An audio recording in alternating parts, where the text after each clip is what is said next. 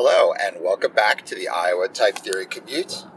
I am Aaron Stump, and today we are going to start chapter three of this podcast. The first chapter was about computer checked proofs and formal methods. These are techniques that allow us to um, prove in a way that can be checked by a computer and by a, by a relatively small and trustworthy piece of software to prove theorems about in mathematics or about software. And um, the most convenient form of software to do computer check proofs and formal methods for is, in my opinion, pure functional programs. And these are, um, the, so that was chapter two, was talking about functional programming. And um, functional programming is uh, a form of programming that's based around the idea of functions, um, as sometimes people call them first class objects first class, you know, quantities in your language. Not really that crazy about that way of talking about it because there are things you can't really do with them that you can do with some other things. But still, you can pass functions as inputs and return functions as outputs uh, to other functions. And so this is um, gives you a lot of power for writing really concise code. And we focus quite a bit on the power of functional programming for keeping things really short and compact um, at the possible risk of making them pretty hard to understand. And actually, I'm working with I'm working with um, Agda Code eh, on our Cedille project that is very concise and very elegantly written. But unfortunately, Agda doesn't provide the tools that I was mentioning we pretty much need in this case, which is the ability to get a lot of information out of the compiler about what is happening with our source program text. And Agda's compiler is pretty bad at this. Um, and so it, the code is cryptic and it's hard to understand much about it. Um, I mean, Haskell is, I think, pretty much the same boat as far as I know. Um, maybe the, there's more advanced ways to interact with Haskell, but um, mostly it, I have the same kind of problem. Really short, concise pieces of code can be pretty hard to understand if you don't get some information about what's going on along the way in the program.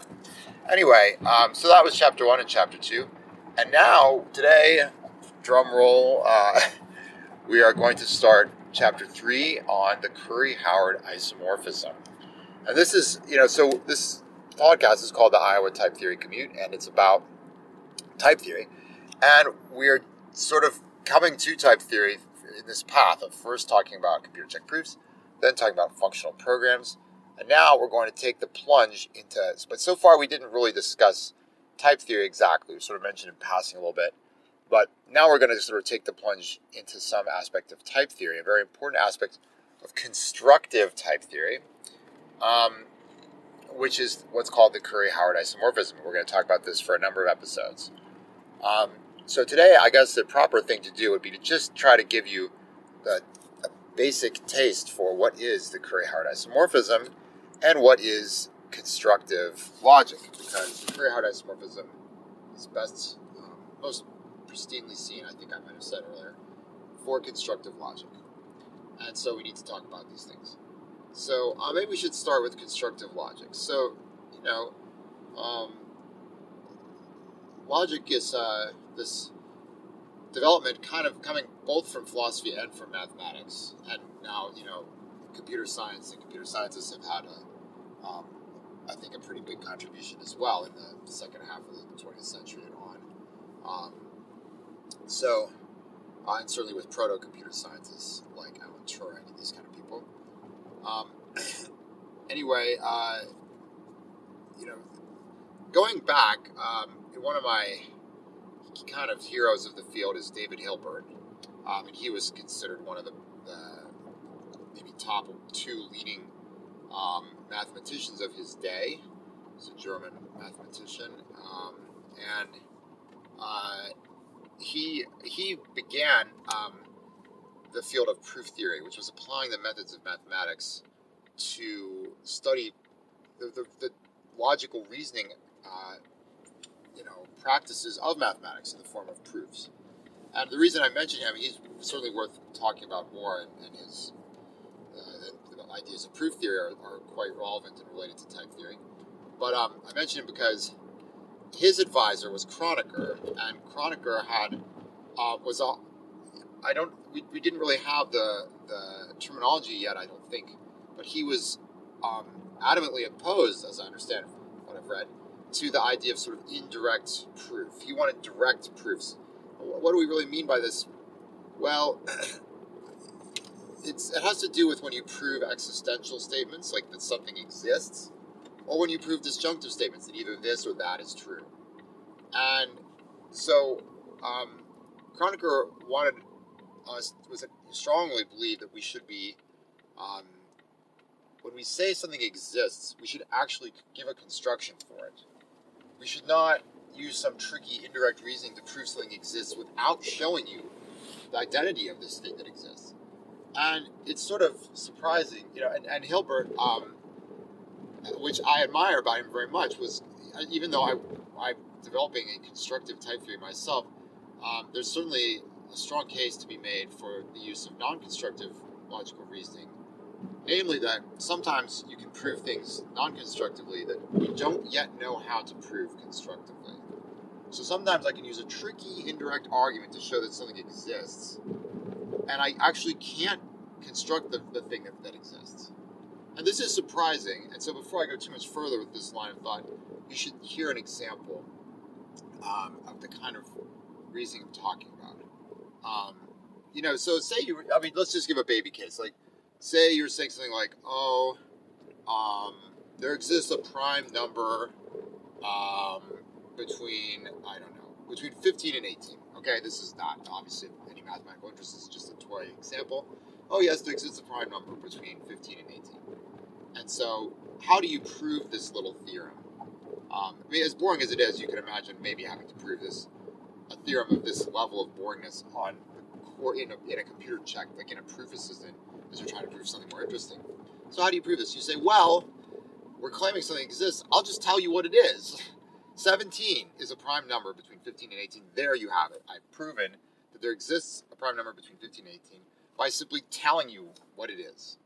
Simple. And so, you know, in that case, you know, you tell me what it is, and then there's you have to verify, and in this case, it's a trivial verification. You have to verify that the property you wanted this thing that you say exists to have really has of this witness they sometimes call it this this value that you present and say that's the thing that exists it's 17 you have to prove the property of 17 that oh yes it's between 15 and 18 and indeed it is prime so that's a perfectly it's a trivial but perfectly good example of constructive reasoning for for proving an existential Want to prove something exists, just show me. I, for, for a number of years, I lived in Missouri. Its motto is the Show Me State. It's our friendly neighbor to the south here in Iowa, uh, of Iowa, and they, they call themselves the Show Me State.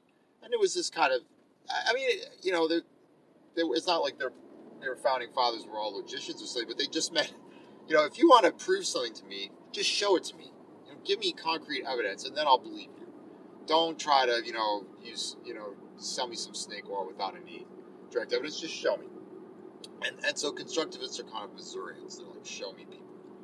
Uh, and they would fit right in in rural Missouri. Anyhow, um, so, uh, so okay, so that's constructive proof. And you say, well, you know, sure, that was a pretty trivial example, but I can't really imagine, like, okay, so what's the difference? What what is that sort of set up in contrast with?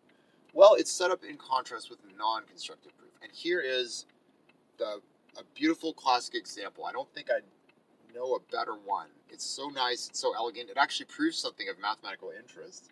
It's very short and easy. Um, so we can prove by a non-constructive argument that there are two irrational numbers, let's call them a and b, such that a to the power b is a rational number. Okay? So that's sort of surprising. Um, and uh, this theorem actually has a constructive proof, it should be said. But I'm going to tell you it's the non-constructive proof. And so at the end of this non-constructive proof, we will have we will have established that the theorem is true, but we will not know which numbers a and b are the ones that satisfy this property. Okay, so here goes the proof. So the proof says, okay, we're gonna we're gonna show there's these numbers a and b such that are irrational, such that a to the power b is rational. Say, all right, um, let's do a case split. Let's consider two cases. Um, let's suppose let's consider cases on whether square root of two to the square root of two is rational or irrational. Okay, Um, so we're saying it's either true or false. Square root of 2 to the square root of 2 is either true or it's false. Let's just consider both cases. So if it's rational, then bada boom, we're done because, you know, even the ancient Greeks knew that the square root of 2, I say even, I mean admirably and amazingly, the ancient Greeks knew that the square root of 2 is an irrational number. So um, if, if we've said let's let's do a case, but let's just consider is it is square root of 2 to square root of 2, is it rational or irrational? Well, if it's rational, we're done we'll take a to be square root of 2 and b to be square root of 2. And now we have two irrational numbers a and b, such that a to the power b is rational by assumption. By, where in the case, we're just assuming it is. You say that seems like totally like cheating. Well, it is kind of like cheating, but um, it's not really like cheating because we have to pay the piper now and we have to consider the case where square root of 2 to the square root of 2 is irrational. And then here goes the trick. Now you say, okay, if square root of 2 to the square root of 2 is irrational, I'm going to take that to be a, and for b, I'm going to take square root of 2. All right, now, you know, doing this over the uh, audio here can be a little hard to follow, but so just think we're going to take square root of 2 to the square root of 2. That's a. And we're going to raise it to the power of b, which we've said is going to be square root of 2.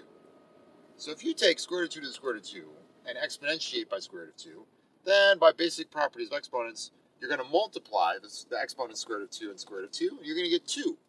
And now you have square root of 2 squared.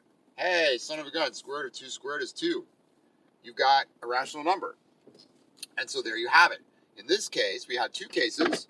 What if square root of 2 to the square root of 2 is rational, or what if it's irrational? And in the case where it is um, rational, we're done. We take a and b both to be square root of 2. And in the case where it's irrational, we say, oh, tricky. We're going to take a to be that number, square root of 2 to the square root of 2, and b to be square root of 2. And lo and behold, we proved our theorem. There are two numbers, a and b, that are irrational, and if you raise a to the power of b, you get a rational number. But we don't know at the end of this theorem, we don't know which which the right a and b are. Is it the first, you know, is it square root of 2 and square root of 2? Or is it there's the first choice of a and b or the second choice of a and b? And why don't we know? We don't know because this proof critically relied on a non-constructive case split. We just say, oh, it's either true or false, let's consider both cases that seems so innocuous. And uh, you know, honestly, in a lot of um, you know sort of day to day reasoning and, and, about the real physical world, that makes perfectly good sense. But things get funny, you know, when we abstract away from reality like this uh, into the realm of mathematics. And so now, when we've given ourselves the magical power to just say, "Oh, either it's, anything you want, it's either true or false," you know, while this makes good semantic sense for for a lot of domains, um, if you're trying to think of a constructivist, you're trying to give constructions for things. And so this this principle, which is called the law of excluded middle in logic, that you can have either for any formula you want, P, any form of P, you can have either P or not P is a valid formula. So you could split on whether things are true or false this way. Um, if you think about this as a, a, method of construction, it's saying um, any property you want, I'll tell you if it's true or false. I mean, like think about saying like, I'll give you evidence. Yes, it's true. I'll give you evidence that it's false. How could that be possible? I mean, you know that that principle, um, constructively speaking, is not going to work. There's lots of properties, uh, you know, formulas and things that we can't. We don't have any algorithm to tell you, oh yeah, it's either true or it's it's false. Um, so algorithmically, law of excluded middle is no good. Um, at least uh, in this form. And so that this proof that we just did about A and B um, is you know it's it's using something that inside it that's not giving you an explicit construction. It, and it can't. There's lots of classes of formulas that we can't explicitly decide is the formula true or the formula is false with an algorithm. Um, so anyway so constructive reasoning says okay okay we're not going to do that. That's not allowed. You're, and you basically can just remove law of excluded middle from your logic. Um, well it's a somewhat delicate process but intuitively you're basically just kick this principle out, and you and you're constructive.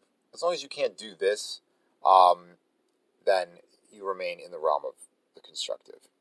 Um, so, I mean that that statement is a little is a little rough. I'm not. I don't want to be quoted too precise on that. It's, but basically, we need to ban the law of excluded middle, and there may be some similar principles that we also need to make sure are not there.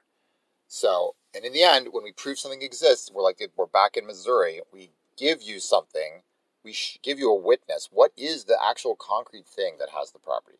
And same thing about a disjunction. If we say a disjunction is true, we can't do this tricky thing of like, well, either it is or it isn't, isn't true. Um, when you prove a disjunction constructively, you've either got to prove the one side or the other side. Um, that one disjunct to the other disjunct. All right, so that was a bit about constructive logic, and um, that, and I'm I need to stop. At my destination, and we'll talk the next time about um, the basic idea of the Curry-Howard isomorphism related to constructive logic. Thank you again for listening. Feel free to hit me up by email, or you can try out the discussion forum um, that's linked from the webpage for the podcast off of my own homepage. And thanks for listening.